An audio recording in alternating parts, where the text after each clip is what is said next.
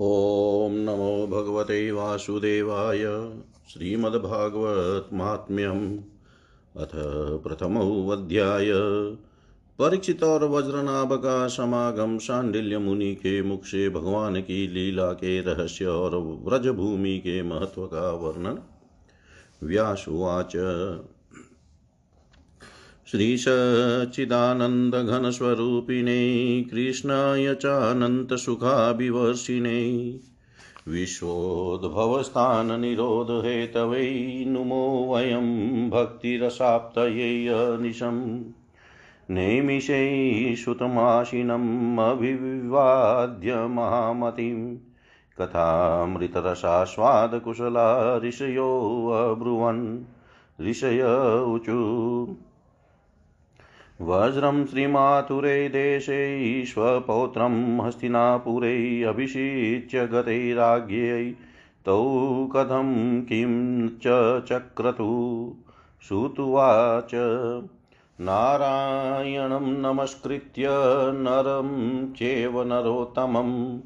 देवीं सरस्वतीं व्यासं ततो जयमुदीरयेत्। महापथं गतैराज्ञै परीक्षित पृथिवीपति जगाम मथुरां विप्रा वज्रनाभदिदृक्षया पितृव्यमागतं ज्ञात्वा वज्रः प्रेमपरिप्लुतः अभिगम्याभिवाद्यात् निनाय निजमन्दिरम् परिष्वज्य शतं वीरकृष्णेकगतमानस रोहिण्याध्या हरे पत्नीर्ववन्दायत नागत। ताभिः समानितोऽत्यर्थं परीक्षित पृथिवीपति सुखमाशिनो वज्रनाभमुवाच। परीक्षिदुवाच। तात त्वत्पितृभिः नूनम् अस्मत्पितृपितामहा उद्धृता भूरि दुःखोद्या खोगादहं च परिरक्षित। न पारयाम्यहं तात साधु कृत्वोपकारत त्वामतः प्रार्थयाम्यङ्ग सुखं राज्यै अनुयुज्यताम् कौशसैन्यादिजा चिन्ता तथारीदं मनादिजा मनागपि न कार्या तेषु सेव्याः किन्तु मातर। निवेद्य मयि कर्तव्यं सर्वाधिपरिवर्जनं श्रुत्वै ततः परं प्रीतो वज्रस्तं प्रत्युवाच। वज्रनाभुवाच राजनुचितमेतते यदस्मासु प्रभाषसे त्वत्पित्रोपकृतश्चाहं धनुर्विद्या प्रदानत तस्मान्नाल्पापि मे चिन्ता छात्रं दृढमुपेयुष। किन्त्वेका परमा चिन्ता तत्र किञ्चिद्विचार्यताम् माथुरे त्वभिषिक्तोऽपि स्थितोऽहं निर्जने वने क्व गता वै प्रजात्रत्या यत्र राज्यं प्ररोचते। इत्युक्तो विष्णुरातस्तु नन्दादीनां पुरोहितं शाण्डिल्यमाजुहावासु वज्रसन्देहनुत्तये। अतोटजं विहायाशु शाण्डिल्यसमुपागतः पूजितो वज्रनाभेन निशसादासनोत्तमे। उपोदघातं विष्णुरातश्चकाराशु ततस्त्वसौ। उवाच परमप्रीतास्त उवाच परमप्रीतस्तावुभौ परिश्रान्त्वयन् शाण्डिल्य उवाच शृणुतं दतचित्तो मे रहस्यं व्रजभूमिजं व्रजनं व्याप्तिरित्युक्ता व्यापनाद्व्रज उच्यते। गुणातीतं परं ब्रह्म व्यापकं व्रज उच्यते सदानन्दं परं ज्योतिर्मुक्तानां पदमव्ययम् तस्मिन्नन्दात्मजः कृष्ण सदानन्दाङ् विग्रह आत्मा रामश्चाप्तकाम प्रेमाक्तैरनुभूयते। आत्मा तु राधिका तस्य तय्येव रमणा दशो आत्मा रामतया प्राज्ञै प्रोच्यते गुणवेदिभिः का कामास्तु वाञ्छितास्तस्य गावो गोपाश्च गोपिकः नित्यः सर्वे विहाराद्याप्तकामास्ततस्त्वयम् रहस्यं त्विदमेतस्य प्रकृतै परमुच्यते, प्रकृत्याखिलतस्तस्य लीलान्यैरनुभूयते। सर्गस्थितिप्या यत्र रजसत्त्वतमो गुणे लीलेव द्विविधा, तस्य वास्तवी व्यवहारिकी वास्तवी तत्स्वयं, वास्तवी तत्स्व संवेद्या जीवानां व्यावहारिकी। आद्यां विना द्वित्या न द्वित्या नाध्यगा क्वचित्। युवयो गौचरेयं तु तल्लीला व्यावहारिकी यत्र भूरादयो लोका भुवि माथुर्मण्डलम्। अत्रैव व्रजभूमिशा यत्र तत्त्वं सुगोपितं भाषते प्रेमपूर्णानां कदाचिदपि सर्वतः। कदाचिद्वापरशान्तैरहो लीलाधिकारिणि कदाचित् द्वापरशान्तैरहो लीलाधिकारिणः समवेता यदात्र शूर्यथेदानीं तदा हरि स्वैः स्वेषु समावेशार्थमीप्सिताः तदा देवादयोऽप्यन्यै अवतरन्ति समन्ततः। सर्वेषां वाञ्छितं कृष्ण, सर्वेषां वाचिनं कृत्वा हरिरन्तर्हितोऽभवत्। तेनात्र त्रिविधा लोका स्थिता पूर्वं न संशय। नित्यास्तलिप्सवश्चेव देवाध्याश्च इति भेदत। देवाध्यास्तेषु कृष्णेन द्वारकां प्रापितः पुरा। पूर्ण पुनमौशलमार्गेण स्वाधिकारेषु चापितः तलिप्सुश्च सदा कृष्णप्रेमानन्देकरूपिण विद्धाय स्वयनित्येषु समावेशितवास्तदा नित्यः सर्वेऽप्ययोग्येषु दर्शनाभावतां गता। व्यावहारिकनि व्यावहारिकलीलास्तथास्तत्र यनाधिकारिण पश्यन्त्यत्रागतास्तस्मान्निर्जनत्वं समन्ततः। तस्माच्चिन्ता न ते कार्यां वज्रनाभमदाज्ञया वासयात्र बहून् ग्रामान् संसिधिस्ते भविष्यति। कृष्णलीलानुसारेण कृत्वा नामानि सर्वतः त्वया वासयता ग्रामान् संसेव्या भूरियं परा। गोवर्धने दीर्घपूरे मथुरायां महावने नन्दिग्रामे बृहत्सानो कार्या राज्यस्थितिस्त्वया नद्यद्रिद्रोणी कुण्डादिकुञ्जान् संसेवतस्त्व। राज्यै प्रजासु सम्पन्नास्त्वं च प्रीतो भविष्यसि। सचिदानन्दभूरेशा, त्वया सेव्या प्रयत्नतः। तव कृष्णस्थलान्यत्र स्फुरन्तु मदनुग्रहान्। वज्रसंसेवनादस्य उद्धवस्त्वां मिलिष्यति, ततो रहस्यमेतस्मात् प्राप्स्यसि त्वं समात्रिक एवमुक्त्वा तु शाण्डिल्यो गतः कृष्णमनुस्मरन् विष्णुरातोऽथ वज्रश्च परां प्रीतिं वापतु। विष्णुरातोऽथ वज्रश्च परां प्रीतिं वापतु। महर्षि व्यास कहते हैं, जिनका स्वरूप है सचिदानंद घन जो अपने सौंदर्य और माधुर्य आदि गुणों से सबका मन अपनी ओर आकर्षित कर लेते हैं और सदा सर्वदा अनंत सुख की वर्षा करते रहते हैं। जिनकी ही शक्ति से इस विश्व की उत्पत्ति, स्थिति और प्रलय होते हैं, उन भगवान श्री कृष्ण को हम भक्ति रस का आस्वादन करने के लिए नित्य निरंतर प्रणाम करते हैं। नैमिषारण्य क्षेत्र में श्री सूत जी स्वस्थ चित्त से अपने आसन पर बैठे हुए थे। उस समय भगवान की अमृतमयी लीला कथा के रसिक उसके रसास्वादन में अत्यंत कुशल सौनकादि ऋषियों ने सूत जी को प्रणाम करके उनसे यह प्रश्न किया। ऋषियों ने पूछा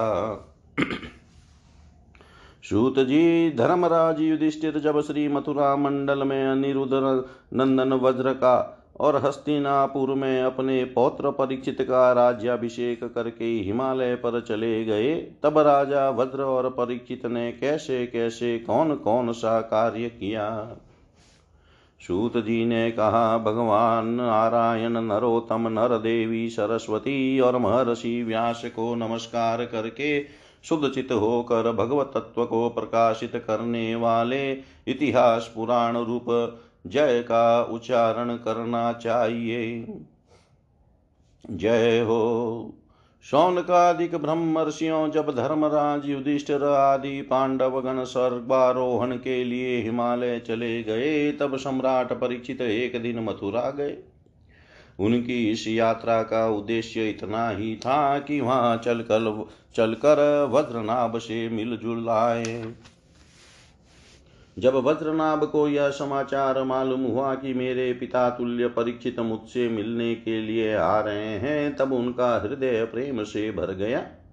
उन्होंने नगर से आगे बढ़कर उनकी अगवानी की, चरणों में प्रणाम किया और बड़े प्रेम से उन्हें अपने महल में ले आए। वीर परीक्षित भगवान श्री कृष्ण के परम प्रेमी भक्त थे। उनका मन नित्य निरंतर आनंद घंद श्री कृष्णचंद्र में ही रमता रहता था उन्होंने भगवान श्री कृष्ण के प्रपोत्र वज्रनाभ का बड़े प्रेम से आलिंगन किया। इसके बाद अंतपुर में जाकर भगवान श्री कृष्ण की रोहिणी आदि पत्नियों को नमस्कार किया। रोहिणी आदि श्री कृष्ण पत्नियों ने भी सम्राट परीक्षित का अत्यंत सम्मान किया।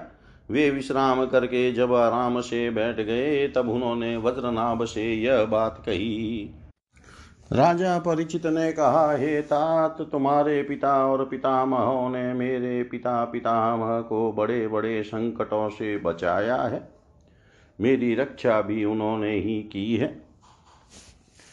प्रिय वज्रनाभ, यदि मैं उनके उपकारों का बदला चुकाना चाहूँ तो किसी प्रकार नहीं चुका सकता। इसलिए मैं तुमसे प्रार्थना करता हूँ कि तुम सुखपूर्वक अपने राजकाज में लगे रहो। तुम्हें अपने खजाने की, सेना की तथा शत्रुओं को दमाने आदि की तनिक भी चिंता न करनी चाहिए। तुम्हारे लिए कोई कर्तव्य है तो केवल एक ही वह कि तुम अपने, तुम्हें अपनी इन माताओं की खूब प्रेम से, भली भांति सेवा करते रहना चाहिए। यदि कभी तुम्हारे ऊपर कोई आपत्ति, विपत्ति आए अथवा किसी कारणवश तुम्हारे हृदय में अधिक क्लेश का अनुभव हो तो मुझसे बताकर निश्चिंत हो जाना। मैं तुम्हारी सारी चिंताएँ दूर कर दूँगा। सम्राट परीक्षित की यह बात सुनकर वज्रनाभ को बड़ी प्रसन्नता हुई। उन्होंने राजा परीक्षित से कहा वज्रनाभ ने कहा, महाराज, आप मुझसे जो कुछ कह रहे हैं, वह सर्वथा आपके अनुरूप है। आपके पिता ने भी मुझे धनुर्वेद की शिक्षा देकर मेरा महान उपकार किया है। इसलिए मुझे किसी बात की तनिक भी चिंता नहीं है, क्योंकि उनकी कृपा से मैं क्षत्रियोचित सूरवीरता से भली भांति संपन्न हूँ। मुझे केवल एक बात की बहुत बड़ी चिंता है, आप उसके संबंध में कुछ विचार कीजिए। यद्यपि मैं मथुरा मंडल के राज्य पर अभिषिक्त हूँ, तथापि मैं यहाँ निर्जन वन में ही रहता हूँ। इस बात का मुझे कुछ भी पता नहीं है कि यहाँ की प्रजा कहाँ चली गई, क्योंकि राज्य का सुख तो तभी है जब प्रजा रहे। जब वज्रनाभ ने परीक्षित से यह बात कही, तब उन्होंने वज्रनाभ का संदेह मिटाने के लिए महर्षि शांडिल्य को बुलवाया। ये ही महर्षि शांडिल्य पहले नंद आदि गोपों के पुरोहित थे। परीक्षित का संदेश पाते ही महर्षि शांडिल्य अपनी कुटी छोड़कर वहाँ आ पहुँचे। वज्रनाभ ने विधि पूर्वक उनका स्वागत सत्कार किया और वे एक ऊँचे आसन पर विराजमान हुए।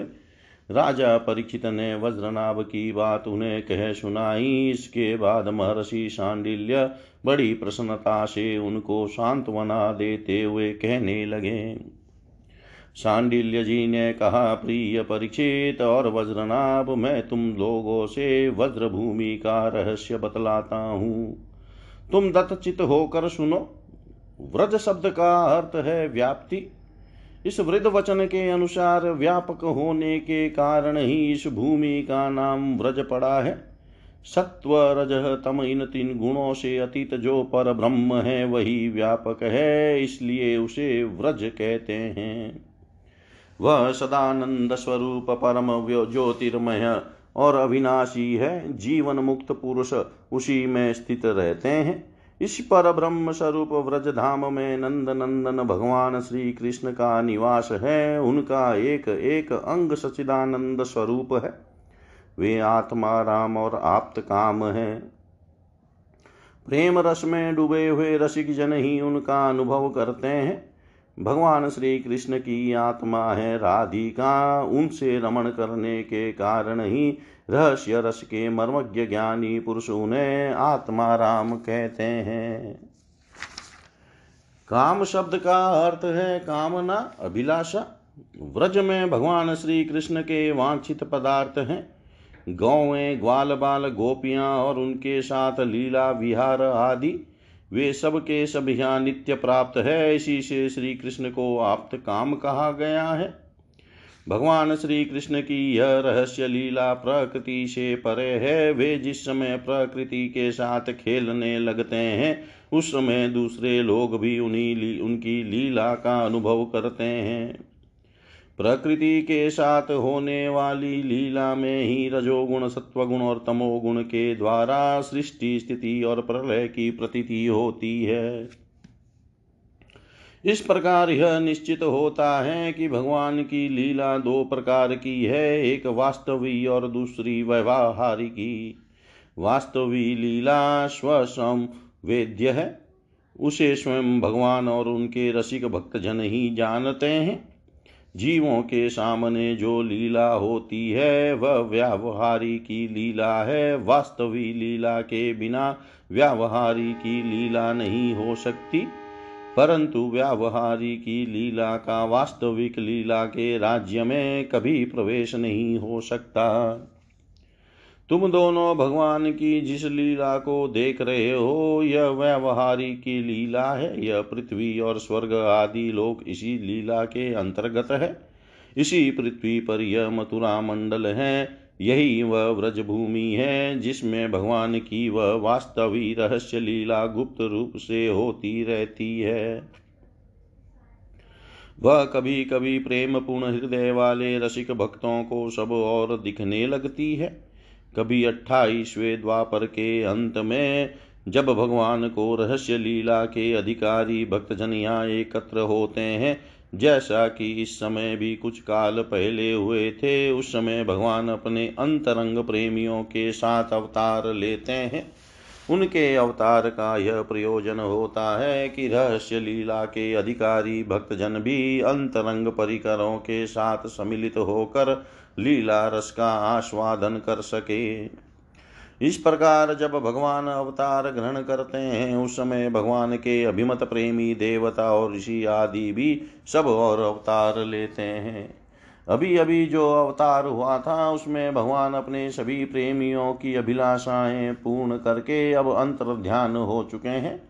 इससे यह निश्चित हुआ कि यहाँ पहले तीन प्रकार के भक्तजन उपस्थित थे, इसमें संदेह नहीं है। उन तीनों में प्रथम तो उनकी श्रेणी है, जो भगवान के नित्य अंतरंग पार्षद हैं। जिनका भगवान से कभी वियोग होता ही नहीं।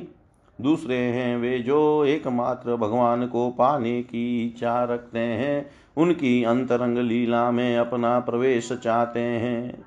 तीसरी श्रेणी में देवता आदि हैं। इनमें से जो देवता आदि के अंश से अवतीर्ण हुए थे, उन्हें भगवान ने व्रज भूमि से हटाकर पहले ही द्वारका पहुँचा दिया था। फिर भगवान ने ब्राह्मण के शाप से उत्पन्न मुसल को निमित्त बनाकर यदुकुल में अवतीर्ण देवताओं को स्वर्ग भेज दिया और पुनः अपने अपने अधिकार पर स्थापित कर दिया।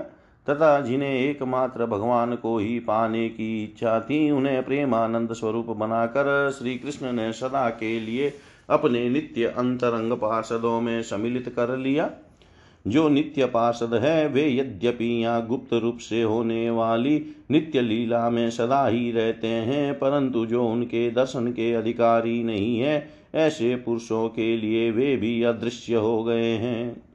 जो लोग व्यवहारिक लीला में स्थित है, वे नित्य लीला का दर्शन पाने के अधिकारी नहीं है, इसलिए यहाँ आने वालों को सब और निर्जन वन सुना ही सुना ही देखा, सुना ही सुना दिखाई देता है। क्योंकि वे वास्तविक लीला में स्थित भक्तजनों को देख नहीं सकते।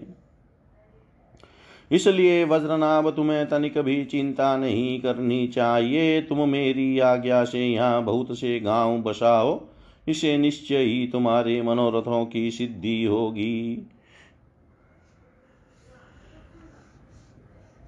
भगवान श्री कृष्ण ने जहाँ जैसी लीला की है, उसके अनुसार उस स्थान का नाम रखकर तुम अनेकों गाँव बसाओ और इस प्रकार दिव्य व्रज भूमि का भली भांति सेवन करते रहो।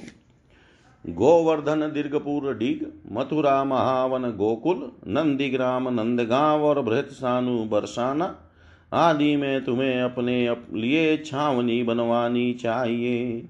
उन उन स्थानों में रहकर भगवान की लीला के स्थल, नदी, पर्वत, घाटी, सरोवर और कुंड तथा कुंजवन आदि का सेवन करते रहना चाहिए। ऐसा करने से तुम्हारे राज्य में प्रजा बहुत ही संपन्न होगी और तुम भी अत्यंत प्रसन्न रहोगे। यह व्रज भूमि सचिदानंदमयी है, अतः तुम्हें प्रयत्न पूर्वक इस भूमि का सेवन करना चाहिए। मैं आशीर्वाद देता हूँ। मेरी कृपा से भगवान की लीला के जितने भी स्थल है सबकी तुम्हें ठीक ठीक पहचान हो जाएगी। वज्रनाभिष वज्र भू वज्रनाभिष व्रज भूमि का सेवन करते रहने से तुम्हें किसी दिन उद्धव जी मिल जाएँगे। फिर तो अपनी माताओं सहित तुम उन्हीं से इस भूमि का तथा भगवान की लीला का रहस्य भी जान लोगे। मुनिवर सांडिल्य जी उन दोनों को इस प्रकार समझा बुझ कर भगवान श्री कृष्ण का स्मरण करते हुए अपने आश्रम पर चले गए। उनकी बातें सुनकर राजा परीक्षित और वज्रनाभ दोनों ही बहुत प्रसन्न हुए। इति श्रीस्कान्देयी महापुराण एकाशीतिसहस्रायां संहितायां द्वितीयै वैष्णवखण्डै। श्रीमद्भागवत महात्मये महात्म्यवर्णनं नाम प्रथमोऽध्याय सर्वं श्रीशां सदाशिवार्पणम् अस्तु। ॐ विष्णवे नमः, ॐ विष्णवे नमः, ॐ विष्णवे नमः। श्रीमद्भागवत महात्म्य अथ द्वितीयोध्याय यमुना और श्री कृष्ण पत्नियों का संवाद कीर्तनोत्सव में उद्धव जी का प्रकट होना। विषय ऊचु साण्डिल्यै समादिश्य परावृते स्वमाश्रमं किं कथं चक्रतुस्तोतु राजानौ सुत तदवद। श्रुत्वाच ततस्तु विष्णुरातेन श्रेणिमुख्या सहस्रश इन्द्रप्रस्थात् समानाय मथुरास्थानमापिता। मातुरान् ब्राह्मणास्तत्र च पुरातनान् विज्ञायमाननीयत्वं तेषु स्थापितवान् स्वरात् वज्रस्तु तत्सहायेन शाण्डिल्यस्याप्यनुग्रहात् गोविन्दगोपगोपीनां लीलास्थानान्यनुक्रमात्। विज्ञायाभिदया स्थाप्य ग्रामानावासयद्बहून् कुण्डकूपादिपूतेन शिवादिस्थापनेन च गोविन्दहरिदेवादिस्वरूपारोपणेन च कृष्णेकभक्तिं स्वे राज्ये न च मुमोदः। प्रजास प्रजास्तु मुदितास्तस्य कृष्णकीर्तनतत्परा परमानन्दसम्पन्ना। राज्यं तस्यैव तुष्टवु। एकदा कृष्णपत्न्यस्तु श्रीकृष्णविरहातुरा कालिन्दी निमुदितां वीक्ष्य पप्रचुर्गतमत्सरा। श्रीकृष्णपत्न्य ऊचु श्रीकृष्णपत्न्य ऊचु यथा वयं कृष्णपत्न्यस्तथा त्वमपि शोभने वयं विरदुःखातास्त्वं न कालिन्दी तदवद। तच्छ्रुत्वा स्मयमाना कालिन्दी वाक्यमब्रवीत् सा पत्न्यं वीक्षय तथासां करुणा परमानसा कालिन्द्युवाच आत्मा रामस्य कृष्णस्य ध्रुवमातमास्तिराधिका तस्य दास्यप्रभावेन विरोऽस्मान् न संस्पृशेत् तस्या एवांशविस्तारा सर्वा श्रीकृष्णनायिका। नित्यसम्भोग एवास्ति तस्या सा मुख्ययोगत स एव सा सेवास्ति वंशी तत्प्रेमरूपिका, श्रीकृष्णनखचन्द्रालीं सङ्गाचन्द्रावली स्मृता। रूपान्तरं गृह्णा गृह्णाना तयो सेवातिलालसा रुक्मणी आदिसमावेशो मया तेव विलोकित। युष्माकमपि कृष्णेन विरहो नैव सर्वत किन्तु एवं न जानीत तस्माद्व्याकुलला व्याकुलतामिता। एवमेवात्र गोपीनां क्रूरावसरे पुरा विरहाभाषेवासीदुद्धवेन समाहित। तेनेव भवतीनां चेद्। भवेदत्र समागमता हि नित्यं स्वकान्तेन विहारमपि लप्स्यत। श्रुतुवाच एवमुक्तास्तु तापत्न्य प्रसन्नां पुनरौ पुनरब्रुवन्नुद्धवालोकनेनात्मप्रेष्ठसङ्गं लालसा। श्रीकृष्णपत्न्यौचु धन्यासि सखी कान्तेन्यस्यानेवास्ति विच्युति यतस्ते स्वार्थसंसिधिस्तस्या दास्यो बभूविम। परन्तु धवलाभे परन्तु धवलाभे स्यादस्मत् सर्वार्थसाधनं तथा वदस्व कालिन्दी तला तालाभोऽपि यथा भवेत्। श्रुतुवाच एवमुक्ता तु कालिन्दी प्रतिवाचा ततास्तथा स्मरन्ति कृष्णचन्द्रस्य कलाषोडशरूपिणी। साधनभूमिबर्धरी व्रजता, कृष्णेन मन्त्रिणे प्रोक्ता, तत्रास्ते तु स तु साक्षात्द्वयूनं ग्राह्य लोकान्। फलभूमिव्रजभूमि दत्ता, तस्मै पुरेव स रहस्यं। फलमिह तिरोहितं स उद्धवो लक्षय। गोवर्धन गिरिनिकटे सखीस्थले तद्रजकां तत्र त्याकुरवल्लीरूपे नास्ते स उद्धवो नूनम्।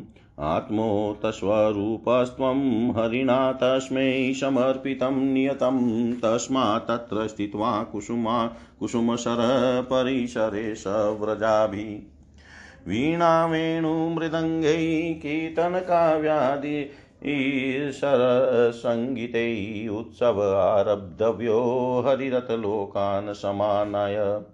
तत्रोद्धवावलोको भविता नियतं महोत्सवे वितते।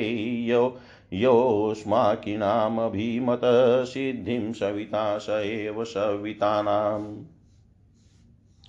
श्रुतुवाच इति श्रुत्वा प्रसन्नास्ता कालिन्दीमभिवन्द्य तत्कथयामाशुरागत्य वज्रं प्रति परीक्षितम् विष्णुरातस्तु तच्छ्रुत्वा प्रसन्नस्तद्युतस्तदा तत्रैवागत्य ततः सर्वं कारयामाश सत्वरम्। गोवर्धननाददूरेण वृन्दारण्ये सखीस्थले प्रवृतकुसुमाम्बोध्यो कृष्णसङ्कीर्तनोत्सव वृषभानुसुताकान्तविहारे कीर्तनश्रिया साक्षादिव समावृत्ते सर्वे अन्यदृशो भवन्।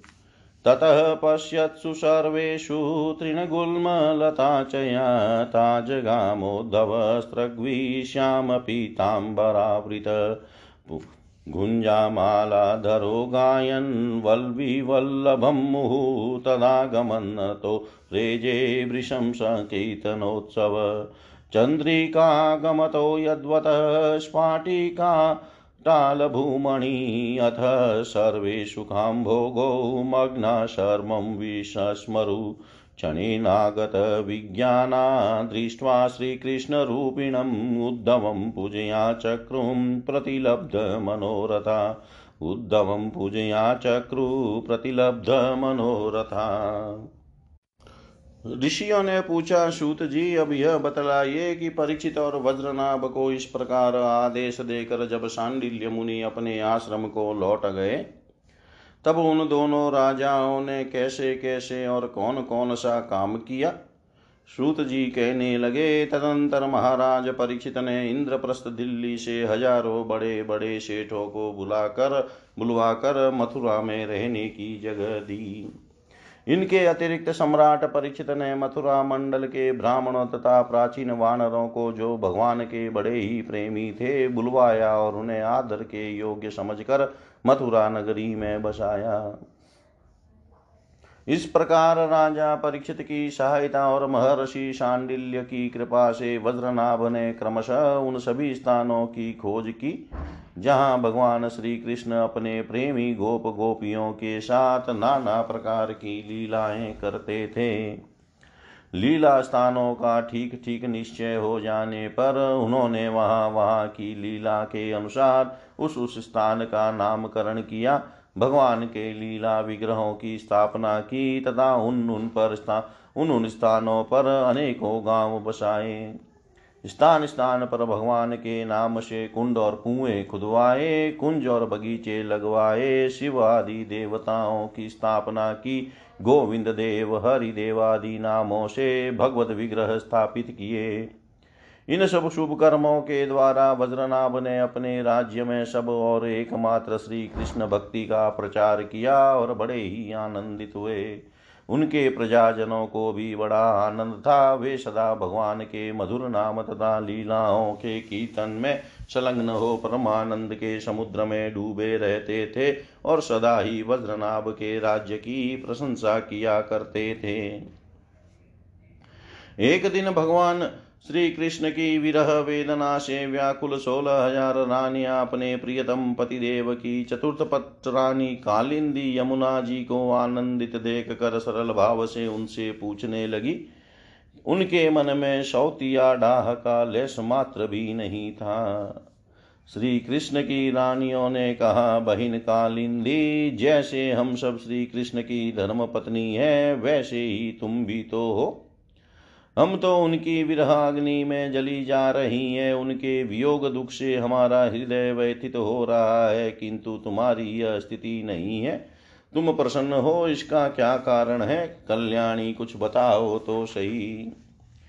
उनका प्रश्न सुनकर यमुना जी हंस पड़ी। साथ ही यह सोच कर कि मेरे प्रियतम की पत्नी होने के कारण ये भी मेरी ही बहने है। पिघल गई। उनका हृदय दया से द्रवित हो उठा। अतः वे इस प्रकार कहने लगी। यमुना जी ने कहा, अपनी आत्मा में ही रमण करने के कारण भगवान श्री कृष्ण आत्मा राम है और उनकी आत्मा है श्री राधा जी। मैं दासी की भांति राधा जी की सेवा करती रहती हूँ। उनकी सेवा का ही यह प्रभाव है कि विरह हमारा स्पर्श नहीं कर सकता। भगवान श्री कृष्ण की जितनी भी रानियाँ हैं, सबकी सब श्री राधा जी के ही अंश का विस्तार है। भगवान श्री कृष्ण और राधा सदा एक दूसरे के समुख है। उनका परस्पर नित्य संयोग है, इसलिए राधा के स्वरूप में अंशतः विद्यमान जो श्री कृष्ण की अन्य रानियाँ हैं, उनको भी भगवान का नित्य संयोग प्राप्त है। श्री कृष्ण ही राधा है और राधा ही श्री कृष्ण है। उन दोनों का प्रेम ही वंशी है। तथा राधा की प्यारी सखी चंद्रावली भी श्री कृष्ण चरणों के नख रूपी चंद्रमाओं की सेवा में आशक्त रहने के कारण ही चंद्रावली नाम से कही जाती है। श्री राधा और श्री कृष्ण की सेवा में उसकी बड़ी लालसा, बड़ी लगन है, इसीलिए वह कोई दूसरा स्वरूप धारण नहीं करती। मैंने यही श्री राधा में ही रुक्मणी आदि का समावेश देखा है। तुम लोगों का भी सर्वांश में श्री कृष्ण के साथ वियोग नहीं हुआ है, किंतु तुम इस रहस्य को इस रूप में जानती नहीं हो, इसीलिए इतनी व्याकुल हो रही हो। इसी प्रकार पहले भी जब अक्रूर श्री कृष्ण को नंदगांव से मथुरा ले गए थे, उस अवसर पर जो गोपियों को श्री कृष्ण की से विरह की प्रतीति हुई थी, वह भी वास्तविक विरह नहीं, केवल विरह का आभास था। इस बात को जब तक वे नहीं जानती थी, तब तक उन्हें बड़ा कष्ट था। फिर जब उद्धव जी ने आकर उनका समाधान किया, तब वे इस बात को समझ सकी। यदि तुम्हें भी उद्धव जी का सत्संग प्राप्त हो जाए तो तुम सब भी अपने प्रियतम श्री कृष्ण के साथ नित्य विहार का सुख प्राप्त कर लोगी। सूत जी कहते हैं, ऋषिगण, जब उन्होंने इस प्रकार समझाया, तब श्री कृष्ण की पत्नियाँ सदा प्रसन्न रहने वाले यमुना जी से पुनः बोली। उस समय उनके हृदय में इस बात की बड़ी लालसा थी कि किसी उपाय से उद्धव जी का दर्शन हो, जिससे हमें अपने प्रियतम के नित्य संयोग का सौभाग्य प्राप्त हो सके। श्री कृष्ण पत्नियों ने कहा, सखी, तुम्हारा ही जीवन धन्य है, क्योंकि तुम्हें कभी भी अपने प्राणनाथ के वियोग का दुख नहीं भोगना पड़ता।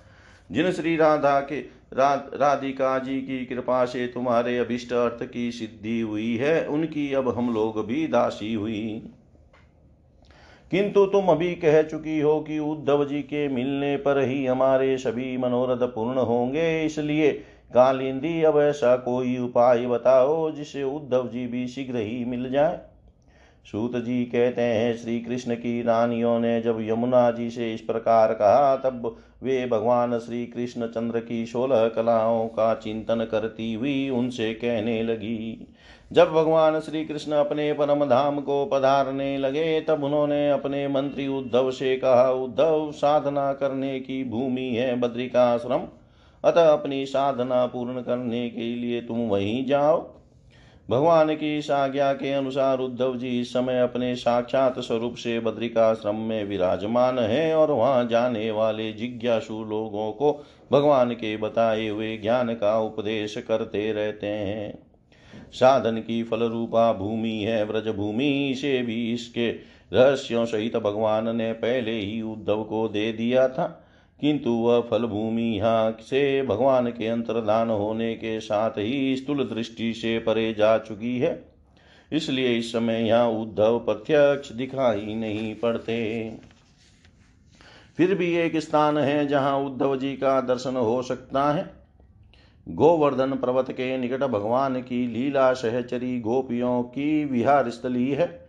वहाँ की लता, अंकुर और बेलों के रूप में अवश्य ही उद्धव जी वहाँ निवास करते हैं। लताओं के रूप में उनके रहने का यही उद्देश्य है कि भगवान की प्रियतमा गोपियों की चरण रज उन पर पड़ती रहे।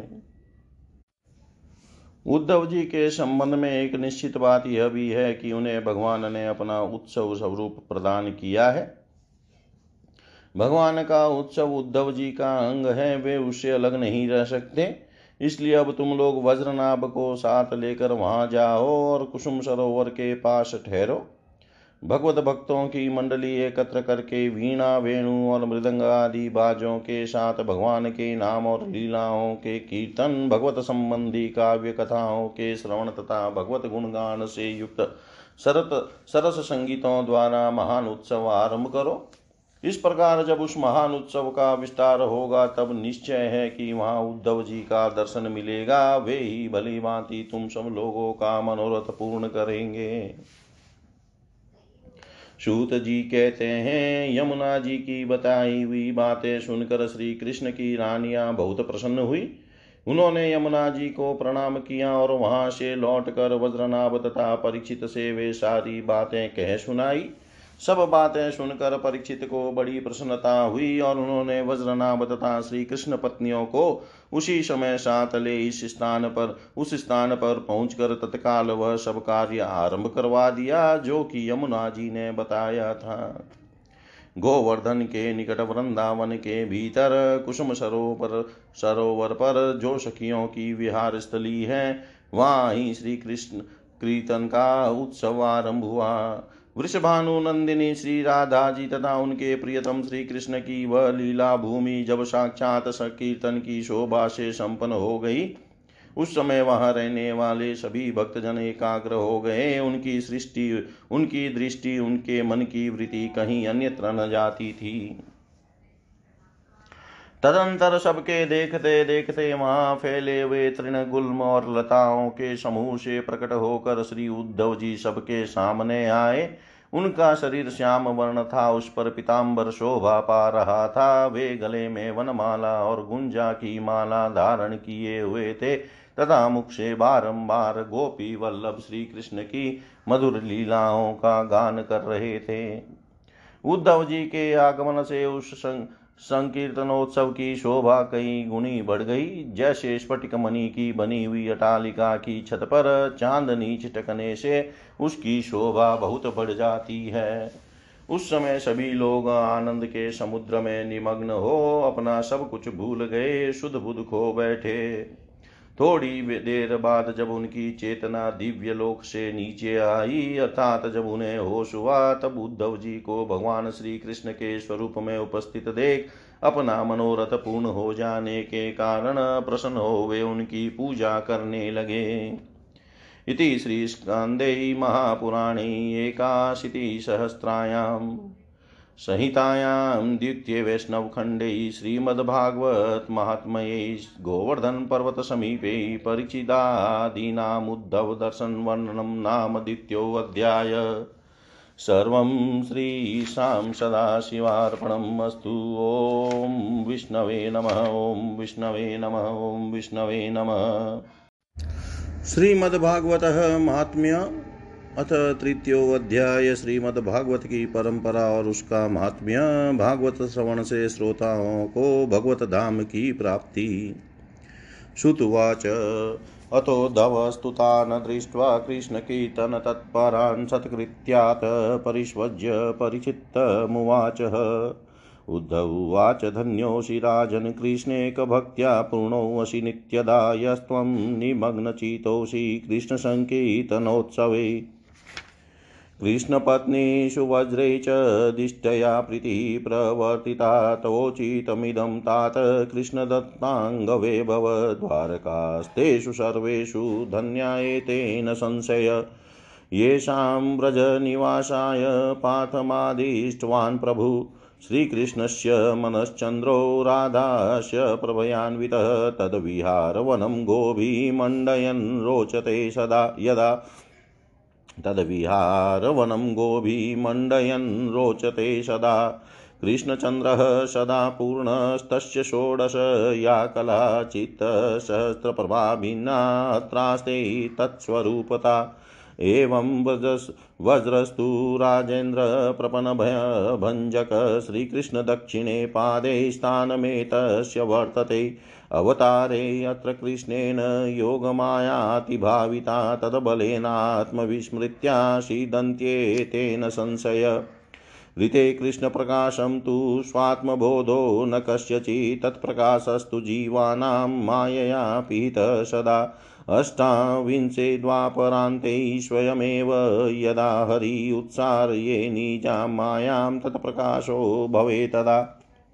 स तु कालो व्यतिक्रान्तस्तेनेदं परं शृणु अन्यदा तत्प्रकाशस्तु श्रीमद्भागवतात् भवेत् श्रीमद्भागवतं शास्त्रं यत्र भागवे, भागवतैर्यदा कीर्त्यते, श्रूयते चापि श्रीकृष्ण तत्र निश्चितम्। श्रीमद्भागवतं यत्र श्लोकं, श्लोकार्धमेव च तत्रापि भगवान् कृष्णो बलभि बलविभिविराजते। भारते मानवं जन्म प्राप्य भागवतं न ये श्रुतं पाप, पराधीनैरात्मघातस्तुते कृत। श्रीमद्भागवतं शास्त्रं नित्यं वै परिसेवितं पितुर्मातुश्च भार्याया कुलपङ्क्तिसुतारिता। विद्याप्रकाशो विप्राणां राज्ञां शत्रुजयो विषां धनं स्वास्थ्यं च शूद्राणां श्रीमद्भागवतात् भवेत्। योषितां परेषां च सर्ववाञ्छित् पूरणं मतो अतो भागवतं नित्यं कान् को न सेवेत भाग्यवान् अनेकजन्मसंसिध श्रीमद्भागवतं लभेत् प्रकाशो भगवद्भक्तेरुद्भवस्तत्र जायते। साङ्ख्यायन प्रसादाप्तं श्रीमद्भागवतं पुरा बृहस्पति दत्तवान् मे तेनाहं कृष्णवल्लभ। आख्यायिकां च तेनोक्तां विष्णुरात्निभोक्तां ज्ञायते सम्प्रदायोऽपि यत्र भागवत्श्रुते बृहस्पतिरुवाच।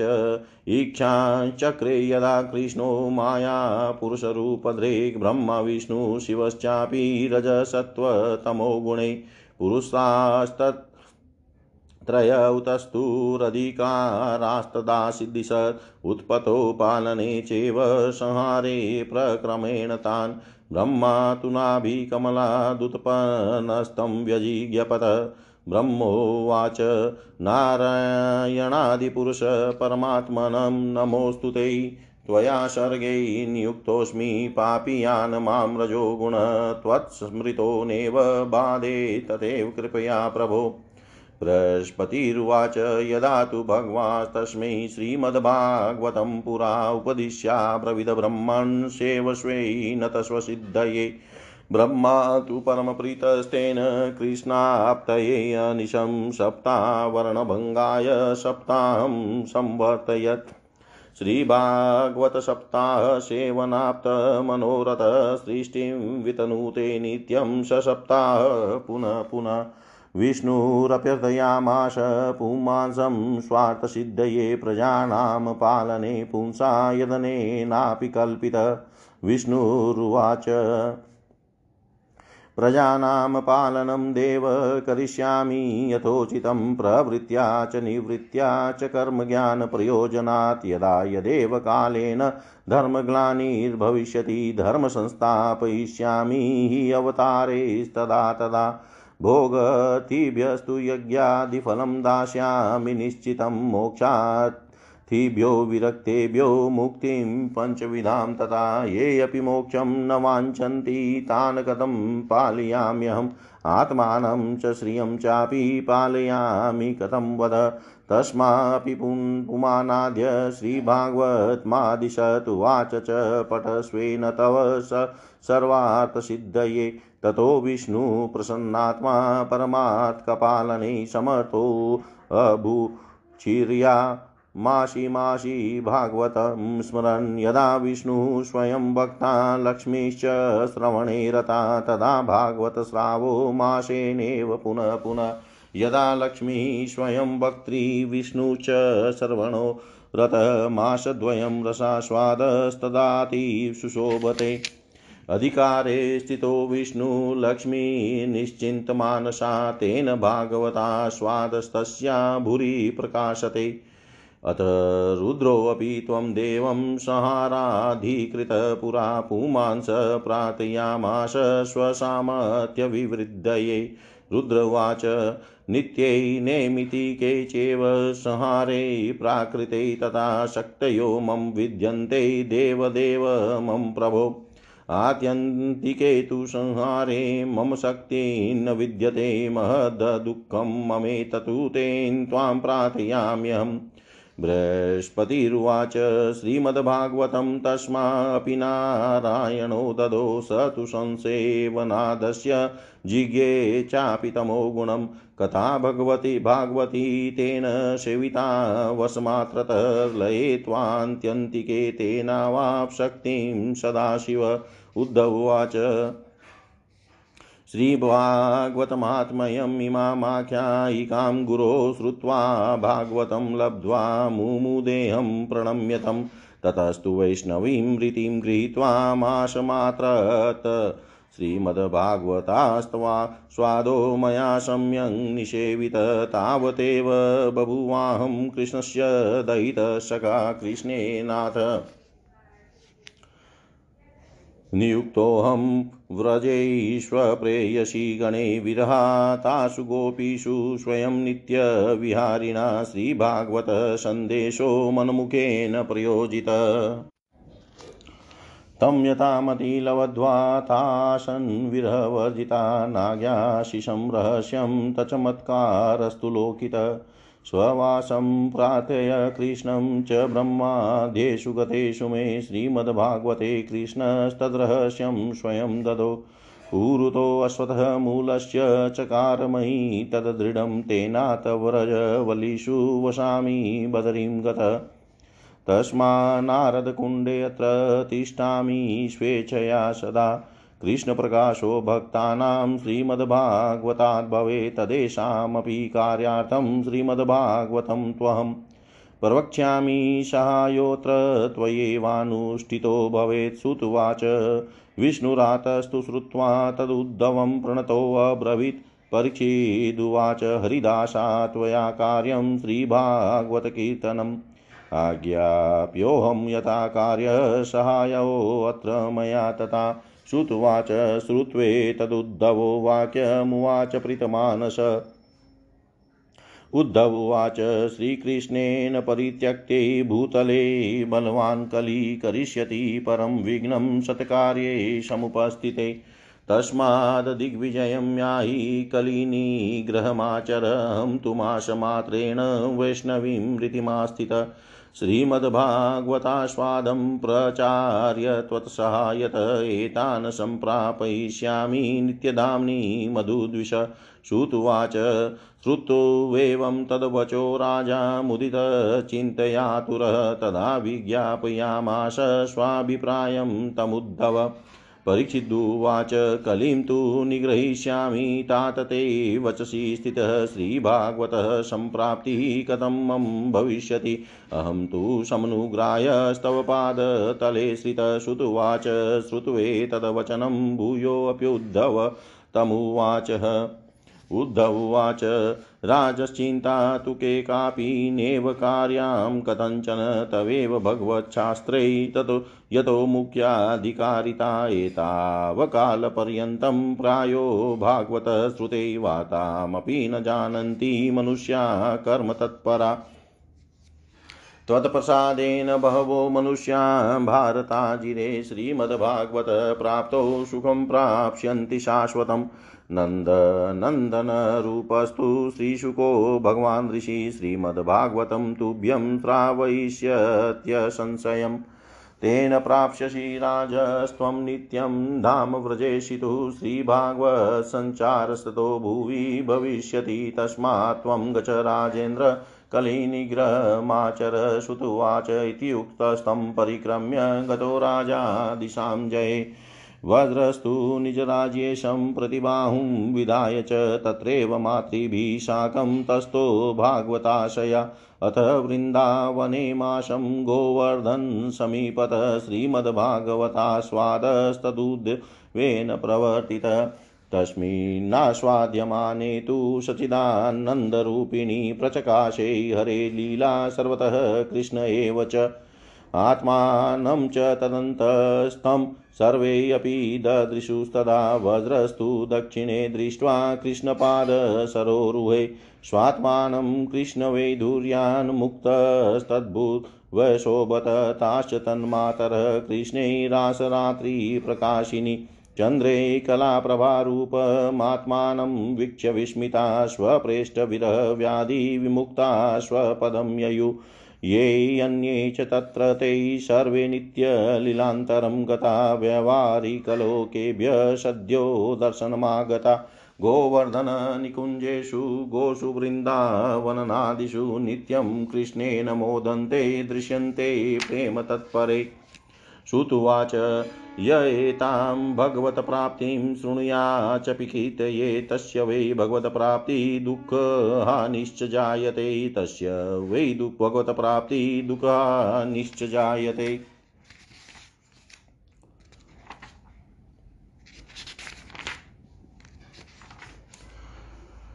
सूत जी कहते हैं, उद्धव जी ने वहाँ एकत्र हुए सब लोगों को श्री कृष्ण कीर्तन में लगा देख कर सभी का सत्कार किया और राजा परीक्षित को हृदय से लगाकर कहा, उद्धव जी ने कहा, राजन तुम धन्य हो, एकमात्र श्री कृष्ण की भक्ति से ही पूर्ण हो।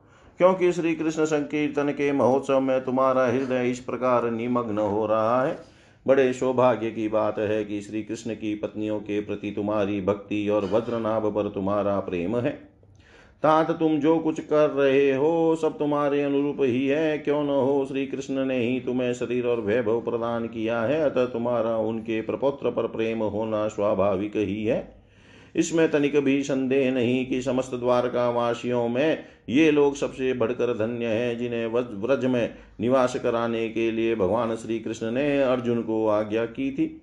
श्री कृष्ण का मन रूपी चंद्रमा राधा के मुख की प्रभा रूप चांदनी से युक्त हो उनकी लीला भूमि वृंदावन को अपनी किरणों से सुशोभित करता हुआ यहाँ सदा प्रकाशमान रहता है। श्री कृष्ण चंद्र नित्य परिपूर्ण है, प्राकृत चंद्रमा की भांति उनमें वृद्धि और क्षय रूप विकार नहीं होते।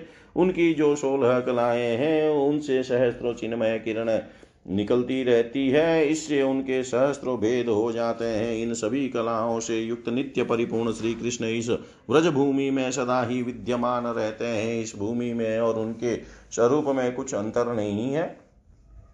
राजेंद्र परीक्षित इस प्रकार विचार करने पर सभी व्रजवासी भगवान के अंग में स्थित है। शरणागतों का भय दूर करने वाले जो ये व्रज है वज्र है, इनका स्थान श्री कृष्ण के दाहिने चरण में है। हम इस अवतार में भगवान श्री कृष्ण ने इन सबको अपनी योग माया से अभिभूत कर लिया है। उसी के प्रभाव से ये अपने स्वरूप को भूल गए हैं और इसी कारण सदा दुखी रहते हैं।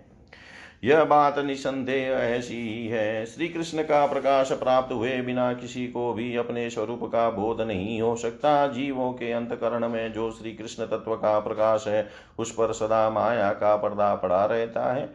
अट्ठाईसवें द्वापर के अंत में जब भगवान श्री कृष्ण स्वयं ही सामने प्रकट होकर अपनी माया का पर्दा उठा लेते हैं, उस समय जीवों को उनका प्रकाश प्राप्त होता है। किंतु अब वह समय तो बीत गया।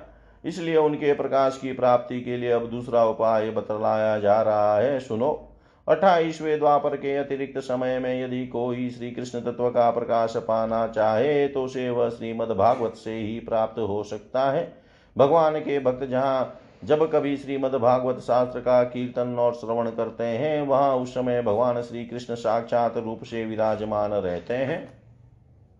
जहाँ श्रीमद भागवत के एक या आधे श्लोक का ही पाठ होता है, वहाँ भी श्री कृष्ण अपनी प्रियतमा गोपियों के साथ विद्यमान रहते हैं। इस पवित्र भारत वर्ष में मनुष्य का जन्म पाकर भी जिन लोगों ने पाप के अधीन होकर श्रीमद भागवत नहीं सुना, उन्होंने मानो अपने ही हाथों अपनी हत्या कर ली।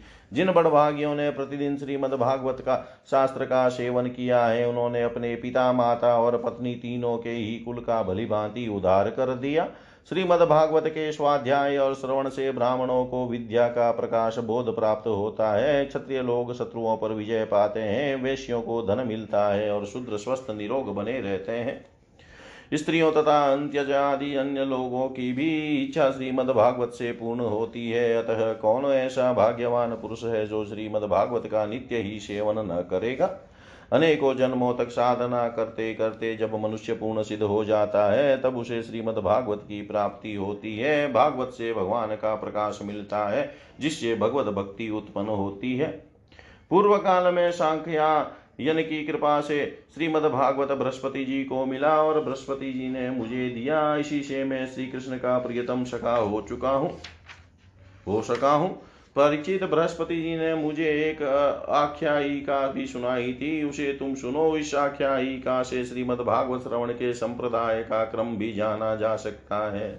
बृहस्पति जी ने कहा था, अपनी माया से पुरुष रूप धारण करने वाले भगवान श्री कृष्ण ने जब सृष्टि के लिए संकल्प किया तब उनके द्रव दिव्य विग्रह से तीन पुरुष प्रकट हुए। इनमें रजोगुण की प्रधान सात, प्रधानता से ब्रह्मा, सत्व गुण की प्रधानता से विष्णु और तमोगुण की प्रधान सात, प्रधानता से रुद्र प्रकट हुए।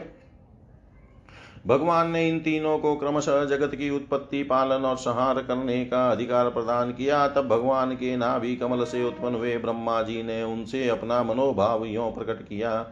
ब्रह्मा जी ने कहा, परमात्मन आप नार अर्थात जल में शयन करने वाले, करने के कारण नारायण नाम से प्रसिद्ध है। सबके आदि कारण होने से आदि पुरुष है। आपको नमस्कार है। प्रभु, आपने मुझे सृष्टि कर्म में लगाया है, मगर मुझे भय है कि सृष्टि काल में अत्यंत पापात्मा रजोगुण आपकी स्मृति में कभी कहीं बाधा न डालने लग जाए। अतः कृपा करके ऐसी कोई बात बताएँ जिससे आपकी याद बराबर बनी रहे।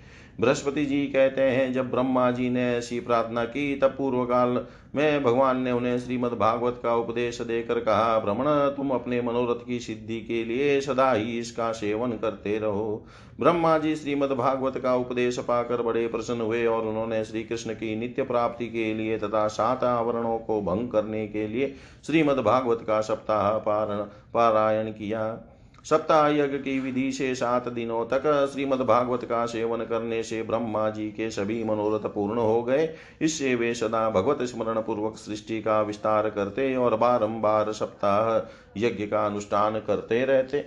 ब्रह्मा जी की ही भांति विष्णु ने भी अपने अभिष्ट अर्थ की सिद्धि के लिए उन परम पुरुष परमात्मा से प्रार्थना की, क्योंकि उन पुरुषोत्तम ने विष्णु को भी प्रजापालन रूप कर्म में नियुक्त किया था।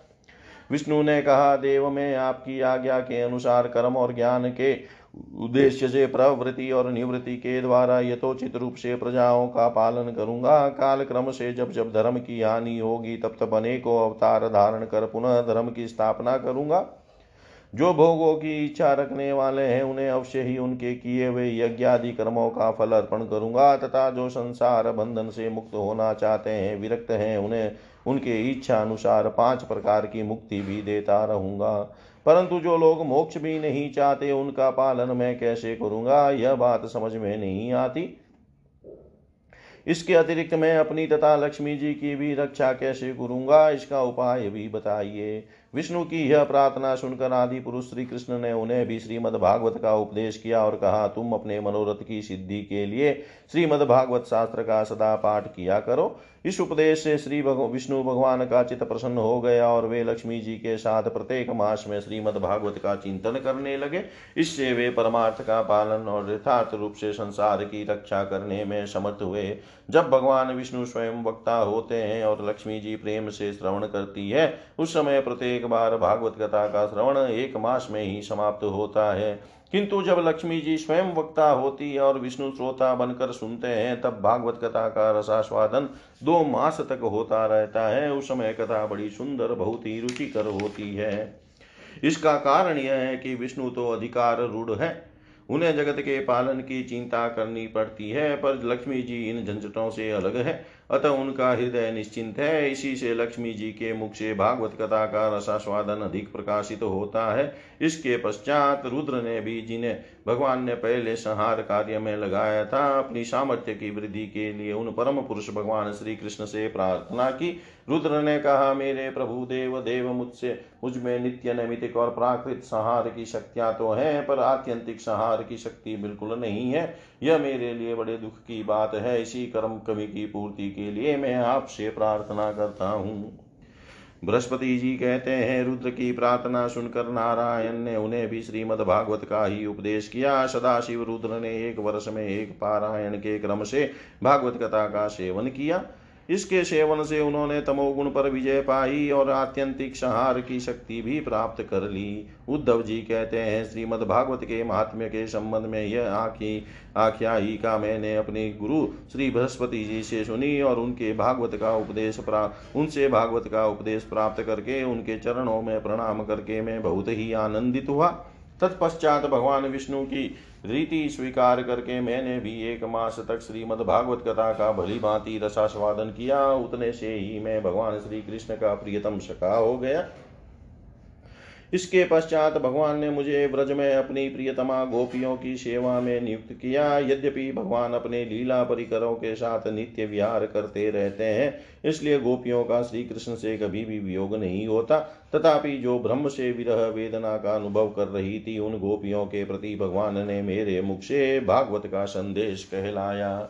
उस संदेश को अपनी बुद्धि के अनुसार ग्रहण कर गोपियाँ तुरंत ही विरह वेदना से मुक्त हो गई। मैं भागवत के इस रहस्य को तो नहीं समझ सका, किंतु मैंने उसका चमत्कार प्रत्यक्ष देखा। इसके बाद समय, उसके बहुत समय के बाद जब ब्रह्मादि देवता आकर भगवान से अपने परम धाम में पधारने की प्रार्थना करके चले गए, उस समय पीपल के वृक्ष की जड़ के पास अपने सामने खड़े हुए मुझे भगवान ने श्रीमद् भागवत विषय, उस रहस्य का स्वयं ही उपदेश किया और मेरी बुद्धि में उसका दृढ़ निश्चय करा दिया। उसी के प्रभाव से मैं बद्री का श्रम में रहकर भी यहाँ व्रज की लताओं और बेलों में निवास करता हूँ। उसी के बल से यहाँ नारद कुंड पर सदा स्वेच्छानुसार विराजमान रहता हूँ। भगवान के भक्तों को श्रीमद् भागवत के सेवन से श्री कृष्ण तत्व का प्रकाश प्राप्त हो सकता है। इस कारण यहाँ उपस्थित हुए इन सभी भक्तजनों के कार्य की सिद्धि के लिए मैं श्रीमद् भागवत का पाठ करूँगा। किंतु इस कार्य में तुम्हें ही सहायता करनी पड़ेगी। सूत जी कहते हैं, यह सुनकर राजा परीक्षित उद्धव जी को प्रणाम करके उनसे बोले, परीक्षित ने कहा, हरिदास उद्धव जी, आप निश्चिंत होकर श्रीमद् भागवत कथा का कीर्तन करें। इस कार्य में मुझे जिस प्रकार की सहायता करनी आवश्यक हो, उसके लिए आज्ञा दें। सूत जी कहते हैं, परीक्षित का यह वचन सुनकर उद्धव जी मन ही मन बहुत प्रसन्न हुए और बोले, उद्धव जी ने कहा, राजन, भगवान श्री कृष्ण ने जब से इस पृथ्वी तल का परित्याग कर दिया है, तब से यहाँ अत्यंत बलवान कलयुग का प्रभुत्व हो गया है। जिस समय यह शुभ अनुष्ठान यहाँ आरंभ हो जाएगा, बलवान कलयुग अवश्य ही इसमें बहुत बड़ा विघ्न डालेगा। इसलिए तुम दिग्विजय के लिए जाओ और कलयुग को जीत कर अपने वश में करो। इधर मैं तुम्हारी सहायता से वैष्णवी रीति का सहारा लेकर एक महीने तक यहाँ श्रीमद भागवत कथा का रसास्वादन कराऊँगा और इस प्रकार भागवत कथा के रस का प्रसार करके इन सभी श्रोताओं को भगवान मधुसूदन के नित्य गोलोक धाम में पहुंचाऊँगा। सूत जी कहते हैं, उद्धव जी की बात सुनकर राजा परिचित पहले तो कलयुग पर विजय पाने के विचार से बड़े ही प्रसन्न हुए। परंतु पीछे यह सोचकर कि मुझे भागवत कथा के श्रवण से वंचित ही रहना पड़ेगा, चिंता से व्याकुल हो उठे उस समय उन्होंने उद्धव जी से अपना अभिप्राय इस प्रकार प्रकट किया। राजा परीक्षित ने हे ये तात, आपकी आज्ञा के अनुसार तत्पर होकर मैं कलयुग को तो अवश्य ही अपने वश करूँगा, मगर श्रीमद भागवत की प्राप्ति मुझे कैसे होगी? मैं भी आपके चरणों की शरण में आया हूँ, अतः मुझ पर भी आपका अनुग्रह करना चाहिए। उनके इस वचन को सुनकर उद्धव जी पुनः बोले, उद्धव जी ने कहा, राजन, तुम्हें तो किसी भी बात के लिए किसी प्रकार भी चिंता नहीं करनी चाहिए, क्योंकि इस भागवत शास्त्र के प्रधान अधिकारी तो तुम ही हो। संसार के मनुष्य नाना प्रकार के कर्मों में रचे पचे हुए हैं। ये लोग आज तक प्राय भागवत श्रवण की बात भी नहीं जानते। तुम्हारे ही प्रसाद से इस भारत वर्ष में रहने वाले अधिकांश मनुष्य श्रीमद भागवत कथा की प्राप्ति होने पर शाश्वत सुख प्राप्त करेंगे। महर्षि भगवान श्री सुखदेव जी साक्षात नंद नंदन श्री कृष्ण के स्वरूप हैं। वे ही तुम्हें श्रीमद् भागवत की कथा सुनाएँगे। इसमें तनिक भी संदेह की बात नहीं है। राजन उस कथन से, कथा के श्रवण से तुम व्रजेश्वर श्री कृष्ण के नित्य धाम को प्राप्त करोगे। इसके पश्चात इस पृथ्वी पर श्रीमद् भागवत कथा का प्रचार होगा। अतः राजेंद्र परीक्षित, तुम जाओ और कलयुग को जीत कर अपने वश में करो। सूत जी कहते हैं, उद्धव जी के इस प्रकार कहने पर राजा परीक्षित ने उनकी परिक्रमा करके उन्हें प्रणाम किया और दिग्विजय के लिए चले गए। इधर वज्र ने भी अपने पुत्र प्रतिभाहु को अपनी राजधानी मथुरा का राजा बना दिया और माताओं को साथ ले उसी स्थान पर जहाँ उद्धव जी प्रकट हुए थे, जाकर श्रीमद भागवत सुनने की इच्छा से रहने लगे। तदनंतर उद्धव जी ने वृंदावन में गोवर्धन पर्वत के निकट एक महीने तक श्रीमद भागवत कथा के रस की धारा बहाई। उस रस का आस्वादन करते समय प्रेमी श्रोताओं की दृष्टि में सब और भगवान की सचिदानंदमयी लीला प्रकाशित हो गई। और सर्वत्र श्री कृष्ण चंद्र का साक्षात्कार होने लगा। उस समय सभी श्रोताओं ने अपने को भगवान के स्वरूप में स्थित देखा। वज्रनाभ में ने श्री कृष्ण के दाहिने चरण कमल में अपने को स्थित देखा और श्री कृष्ण के विरह शोक से मुक्त होकर उस स्थान पर अत्यंत सुशोभित होने लगे। वज्रनाभ कि वे रोहिणी आदि माताएँ भी रास की रजनी में प्रकाशित होने वाले श्री कृष्ण रूपी चंद्रमा के विग्रह में अपने को कला और प्रभा के रूप में स्थित देख बहुत ही विस्मित हुई, तथा अपने प्राण प्यारे की विरह वेदना से छुटकारा पाकर उनके परम धाम में प्रविष्ट हो गई। इनके अतिरिक्त भी जो श्रोतागण वहाँ उपस्थित थे, वे भी भगवान की नित्य तरंग लीला में सम्मिलित होकर इस स्थूल व्यवहारिक जगत से तत्काल अंतर ध्यान हो गए। वे सभी सदा ही गोवर्धन पर्वत के कुंज और झाड़ियों में, वृंदावन, काम्यवन आदि वनों में तथा वहाँ की दिव्य गौवों के बीच में श्री कृष्ण के साथ विचरते हुए अनंत आनंद का अनुभव करते रहते हैं। जो लोग श्री कृष्ण के प्रेम में मग्न हैं, उन भावुक भक्तों को उनके दर्शन भी होते हैं। सूत जी कहते हैं, जो लोग इस भागवत भगवत प्राप्ति की कथा को सुनेंगे और कहेंगे, उन्हें भगवान मिल जाएँगे और उनके दुखों का सदा के लिए अंत हो जाएगा। इति श्री, जय जय श्री स्कांदे महापुराणैकाशीति सहस्रायां सहितायां द्वितीयै वैष्णवखण्डे परीक्षिदुद्धव संवादे श्रीमद्भागवतमात्मये तृतीयोऽध्याय सर्वं श्रीशां सदाशिवार्पणम् अस्तु। ॐ विष्णवे नमः। ॐ विष्णवे नमः। ॐ विष्णवे नमः। श्रीमद्भागवत महात्म्य चतुर्थोध्याय श्रीमद्भागवत का स्वरूप प्रमाण श्रोता वक्ता के लक्षण श्रवण विधि और महात्म्य ऋषय उवाच। साधुसुतचिरं जीवचिरमेव प्रसादिन। श्रीभागवत महात्म्यम् अपूर्वं तवन्मुखान् श्रुतम्। तत्स्वरूपं प्रमाणं च विधिं च श्रवणे वद तद्वुक्तलक्षणं सुतः श्रोतुश्चापि वदागुन्धुना। श्रुत्वाच श्रीमद्भागवत स्यात्, श्रीमद्भगवतः सदा। स्वरूपमेकमेवास्ति सचिदानन्दलक्षणं श्रीकृष्णाशक्तभक्तानां तन्माधुर्यप्रकाशकम्। सम्मुद्रिम्बति यद्वाक्यं विधि भागवतं हि तत् ज्ञानविज्ञानभक्त्यङ्गचतुष्टय परं वच मायामर्दनदक्षं च विधि भागवतं च तत्। प्रमाणं तस्य को वेद हि अनन्तस्याक्षरात्मनः ब्रह्मणे हरिणा तद्धिकचतुश्लोक्या प्रदर्शिता। तदानन्त्यावगाहेन स्वेप्सिता वनक्षमा त एव सन्ति वो विप्रा ब्रह्मविष्णुशिवादय मितबुद्धयादिवृत्तीनां मनुष्याणां मिताय च परिचिच्छुकसंवादो यो वशो व्यासेन कीर्तितः। ग्रन्थोऽष्टादशसहस्रो यो वशो भागवताभिध कलिग्राहगृहीतानां स एव परमाश्रय।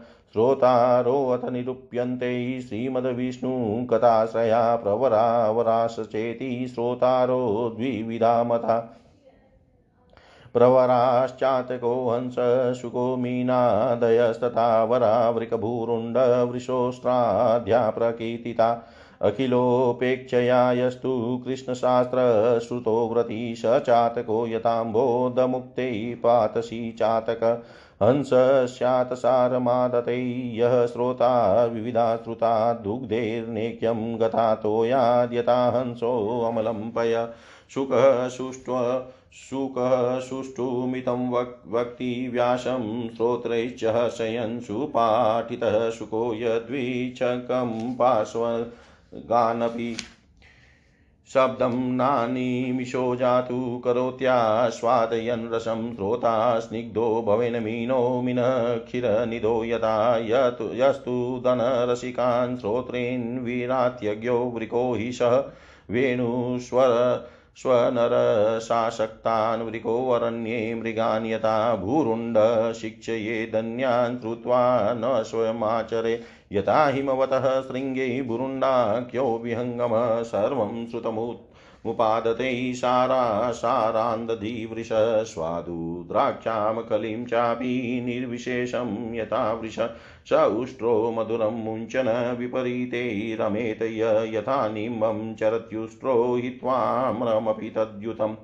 अन्येऽपि बहवो भेदा द्वयो भृङ्गखरादय विज्ञेयास्तदाचारैस्ततः यः स्थित्वाभिमुखं प्रणम्य विधिव त्यक्तान्यवादो हरेर्लीला श्रोतुमवैप्सते यति निपुणो नम्रोऽत क्लृप्ताञ्जलि शिष्यो विश्वसितोऽनुचिन्तन् परप्रसन्नेऽनुरक्तशुचिर्नित्यं कृष्णजनप्रियो निगदितः श्रोता स वै वक्तृभिः भगवन्मतिरनपेक्षः सुहृदो दिनेषु सानुकम्पो यः बहुधा बोधनचतुरो वक्ता समानितो मुनिभिः। अथ भारतभूस्थाने श्रीभागवतसेवने विधिं शृणुत भो विप्रायेण स्यात् सुखसन्तति।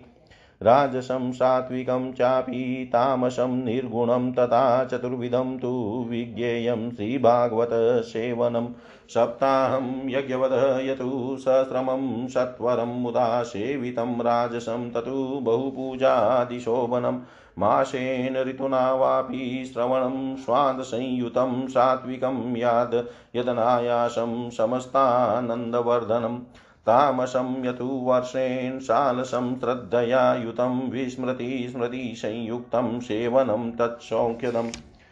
वशमास दिनानां तु विमुच्य निमाग्रहं सर्वदा प्रेमभक्त्येव सेवनं निर्गुणं मत पारीक्षितेऽपि संवादे निर्गुणं तत्प्रकीर्तितम् तत्र सप्तदिनाख्यानं तदायुदिनसङ्ख्यया अन्यत्र त्रिगुणं चापि निर्गुणं च यथेच्छया यथा कथञ्चितः कर्तव्यं सेवनं भगवन् श्रुते ये श्रीकृष्णविहारेक भजनास्वादलोलुपा मुक्तावपि निराकाङ्क्षास्तेषां भागवतं धनम् ये अपि संसारसन्तापनिर्वीणा मोक्षकाञ्चिन तेषां भवोषधं चेतत् कलो सेव्यं प्रयत्नत। ये चापि विषया रामा सांसारिकसुखस्पृहा तेषां तु कर्ममार्गेण या सिद्धिः साधुना कलो सामर्थ्यं धनविज्ञानाभावादन्त्यन्तदुर्लभा तस्मातेरपि संसेव्या श्रीमद्भागवती कथा धनं पुत्रास्तथा दारान् वाहनादि यशो गृहाणा सा पत्न्यं च राज्यं च ददाद भागवती कथा इहलोके वरान् भुक्त्वा भोगान् वै मनसेप्सितान् श्रीभागवतसंज्ञेन यान्त्यन्ते श्रीहरे पदम् यत्र भागवती वार्ता ये च तत्श्रवणैरता, तेषां संसेवनं कुर्यादेन च, धनेन च। तदनुग्रहतोऽस्यापि श्रीभागवत्सेवनं श्रीकृष्णव्यतिरिक्त यततः सर्वं धनसङ्गितं कृष्णार्थीति धनार्थीति श्रोता वक्ता द्विधामत, यथा वक्ता तथा श्रोता तत्र सौख्यं विवर्धते उभयो। वेपरित्ये तु रसाभाषे फलच्युति, किन्तु कृष्णार्थिनां सिद्धि विलम्बे नापि जायते। धनार्थिनस्तु संसिधिर्विधि सम्पूर्णतावशात्, कृष्णार्थिनो गुणस्यापि प्रेमेव विधिरुत्तम।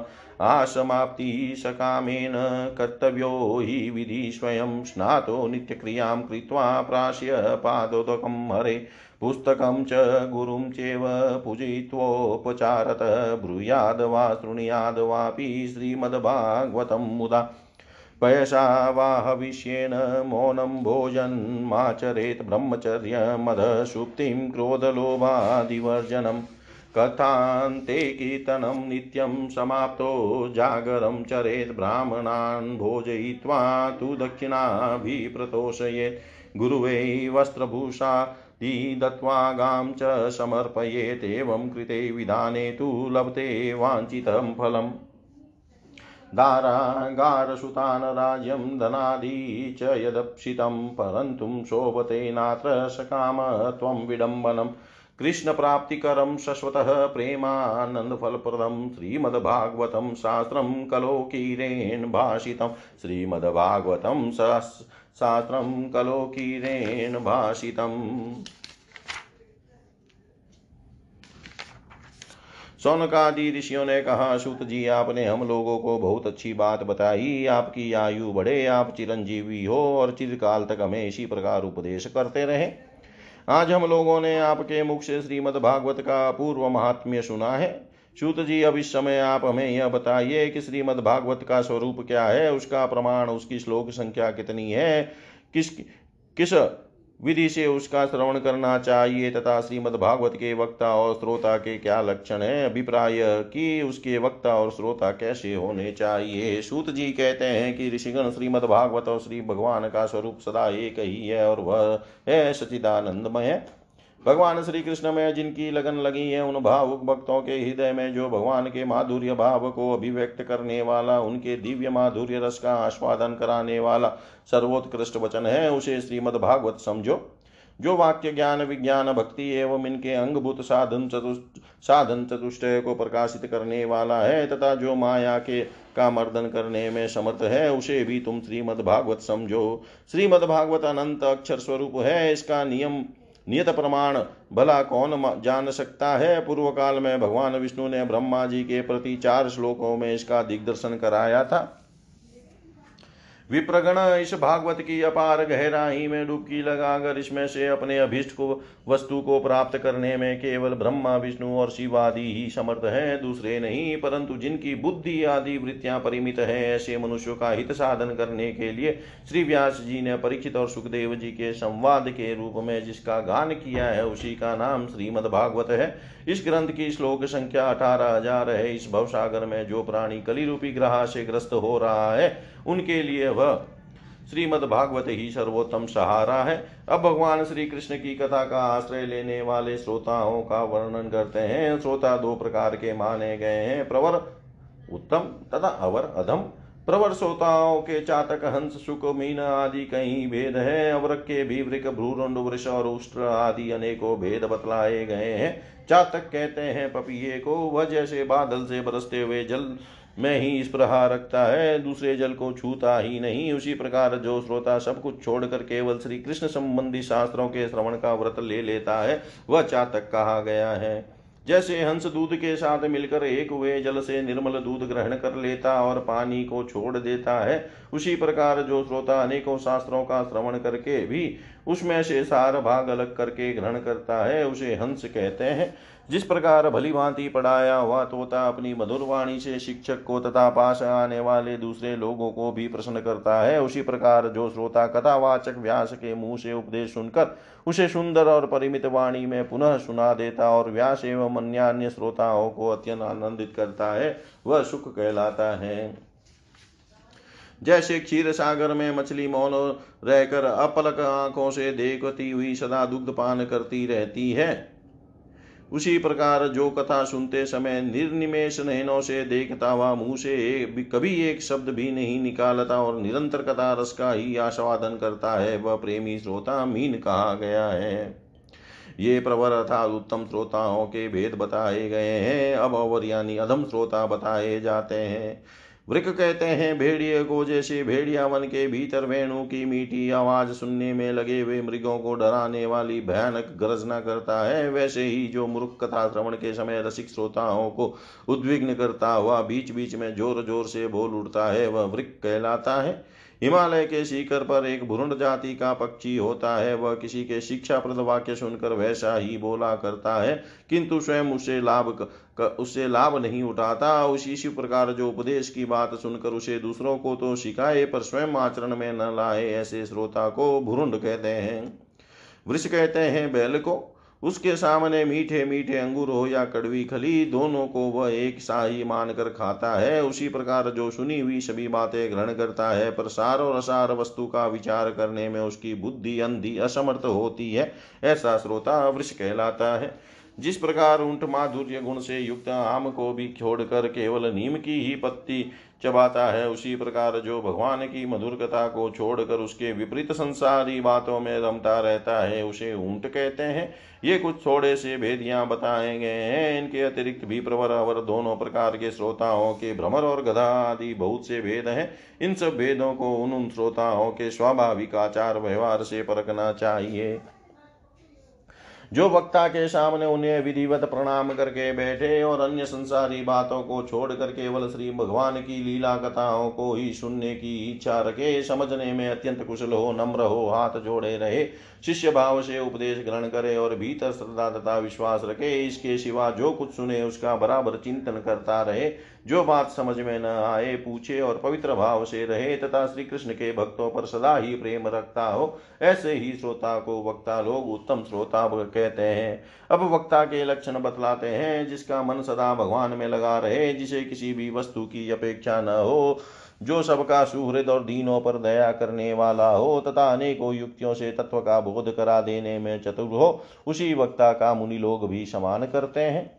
विप्रगण अब मैं भारतवर्ष की भूमि पर श्रीमद भागवत कथा का सेवन करने के लिए जो आवश्यक विधि है, उसे बतलाता हूँ। आप सुने इस विधि के पालन से श्रोता की सुख परंपरा का विस्तार होता है। श्रीमद भागवत का सेवन चार प्रकार का है, सात्विक राजस्थामस और निर्गुण, जिसमें यज्ञ की भांति तैयार की गई हो। बहुत सी पूजा सामग्रियों के कारण जो अत्यंत शोभा संपन्न दिखाई दे रहा हो और बड़े ही परिश्रम से बहुत उतावली के साथ साथ सात दिनों में ही जिसकी समाप्ति की जाए, वह प्रसन्नता पूर्वक किया हुआ श्रीमद भागवत का सेवन राजस है। एक या दो महीने में धीरे धीरे कथा के रस का आस्वादन करते हुए, बिना परिश्रम के जो श्रवण होता है, वह पूर्ण आनंद को बढ़ाने वाला सात्विक सेवन कहलाता है। तामस सेवन वह है जो कभी भूल से छोड़ दिया जाए और याद आने पर फिर आरंभ कर दिया जाए। इस प्रकार एक वर्ष तक आलस्य और अश्रद्धा के साथ चलाया जाए यह तामस सेवन भी न करने की अपेक्षा अच्छा और सुख ही देने वाला है। जब वर्ष, महीना और दिनों के नियम का आग्रह छोड़कर सदा ही प्रेम और भक्ति के साथ श्रवण किया जाए, तब वह सेवन निर्गुण माना गया है। राजा परिचित और सुखदेव के संवाद में जो भी भागवत का सेवन हुआ है, वह निर्गुण ही बताया गया है। उसमें जो सात दिनों की बात आती है, वह राजा की आयु के बचे हुए दिनों की संख्या के अनुसार है। सप्ताह कथा का नियम करने के लिए नहीं। भारतवर्ष के अतिरिक्त अन्य स्थानों में भी त्रिगुण, सात्विक, राजस और तामस अथवा निर्गुण सेवन अपनी रुचि के अनुसार करना चाहिए। तात्पर्य है कि जिस प्रकार, जिस किसी भी प्रकार भी हो सके श्रीमद् भागवत का सेवन, उसका श्रवण करना ही चाहिए। जो केवल श्री कृष्ण की लीलाओं के ही श्रवण, कीर्तन एवं रसास्वादन के लिए लालाहित रहते और मोक्ष की भी इच्छा नहीं रखते, उनका उनका तो श्रीमद् भागवत ही धन है। तथा जो संसार के दुखों से घबरा कर अपनी मुक्ति चाहते हैं, उनके लिए भी यही इस भवरोग की औषधि है। अतः इस कलिकाल में इसका प्रयत्न पूर्वक सेवन करना चाहिए। इनके अतिरिक्त जो लोग विषयों में ही रमण करने वाले हैं, सांसारिक सुखों की ही जिन्हें सदा चाह रहती है, उनके लिए भी अब इस कलयुग में सामर्थ्य, धन और विधि विधान का ज्ञान न होने के कारण कर्म मार्ग यज्ञ आदि से मिलने वाली सिद्धि अत्यंत दुर्लभ हो गई है। ऐसी दशा में उन्हें भी सब प्रकार से अब इस भागवत कथा का ही सेवन करना चाहिए। यह श्रीमद भागवत की कथा धन पुत्र स्त्री, हाथी, घोड़े आदि वाहन यश मकान और निष्कंटक राज्य भी दे सकती है।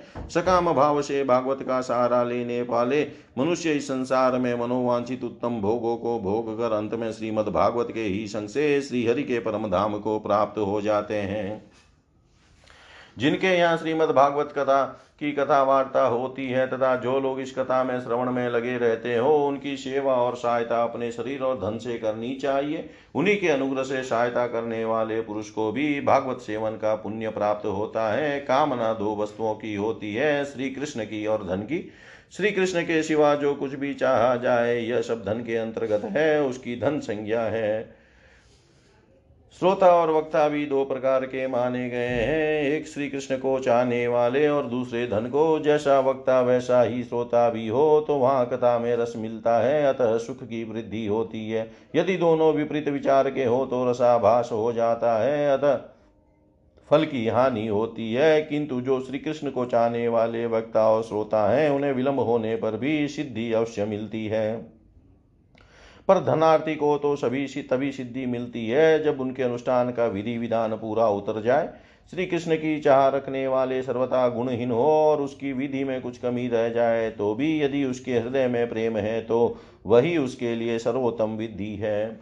सकाम, पुरुष को कथा की समाप्ति के दिन तक स्वयं सावधानी के साथ सभी विधियों का पालन करना चाहिए। भागवत कथा के श्रोता और वक्ता दोनों के ही पालन करने योग्य विधि यह है। प्रतिदिन प्रातः काल स्नान करके अपना नित्य कर्म पूरा कर ले। फिर भगवान का चरणामृत पीकर पूजा के समान से श्रीमद भागवत की पुस्तक और गुरुदेव व्यास का पूजन करे। इसके पश्चात अत्यंत प्रसन्नता पूर्वक श्रीमद भागवत की कथा स्वयं कहे अथवा सुने। दूध या खीर का मौन भोजन करे। नित्य ब्रह्मचर्य का पालन और भूमि पर शयन करे। क्रोध और लोभ आदि को त्याग दे। प्रतिदिन कथा के अंत में कीर्तन करे और कथा समाप्ति के दिन रात्रि में जागरण करे। समाप्ति होने पर ब्राह्मणों को भोजन कराकर उन्हें दक्षिणा से संतुष्ट करे। कथावाचक को, कथावाचक गुरु को वस्त्र आभूषण आदि देकर गौ भी अर्पण करे। इस प्रकार विधि विधान पूर्ण करने पर मनुष्य को स्त्री, घर, पुत्र, राज्य और धन आदि जो जो उसे अभिष्ट होता है, वह सब मनोवांछित फल प्राप्त होता है। परंतु सकाम भाव बड़ू, बहुत बड़ी विनम्रना है, यह श्रीमद् भागवत की कथा में शोभा नहीं देता। श्री सुखदेव जी के मुख से कहा हुआ यह श्रीमद् भागवत शास्त्र जो कलयुग में साक्षात श्री कृष्ण की प्राप्ति कराने वाला और नित्य प्रेमानंद रूप फल प्रदान करने वाला है। इति श्री स्कंद पुराण स्कांदे महापुराण, एकाशीति सहस्रायां सहितायां द्वितीय वैष्णव खंडे श्रीमद्भागवत महात्मये भागवत लक्षण श्रवण विधि निरूपणं नाम चतुर्थोऽध्याय सर्वं श्रीशां सदाशिवार्पणम् अस्तु। ॐ विष्णवे नम, ॐ विष्णवे नम, ॐ विष्णवे नमः। समाप्तमिदं श्रीमद्भागवतमाहात्म्यं। हरि ओं तत्सत्, हरि ओं तत्सत्, हरि ओं तत्सत्।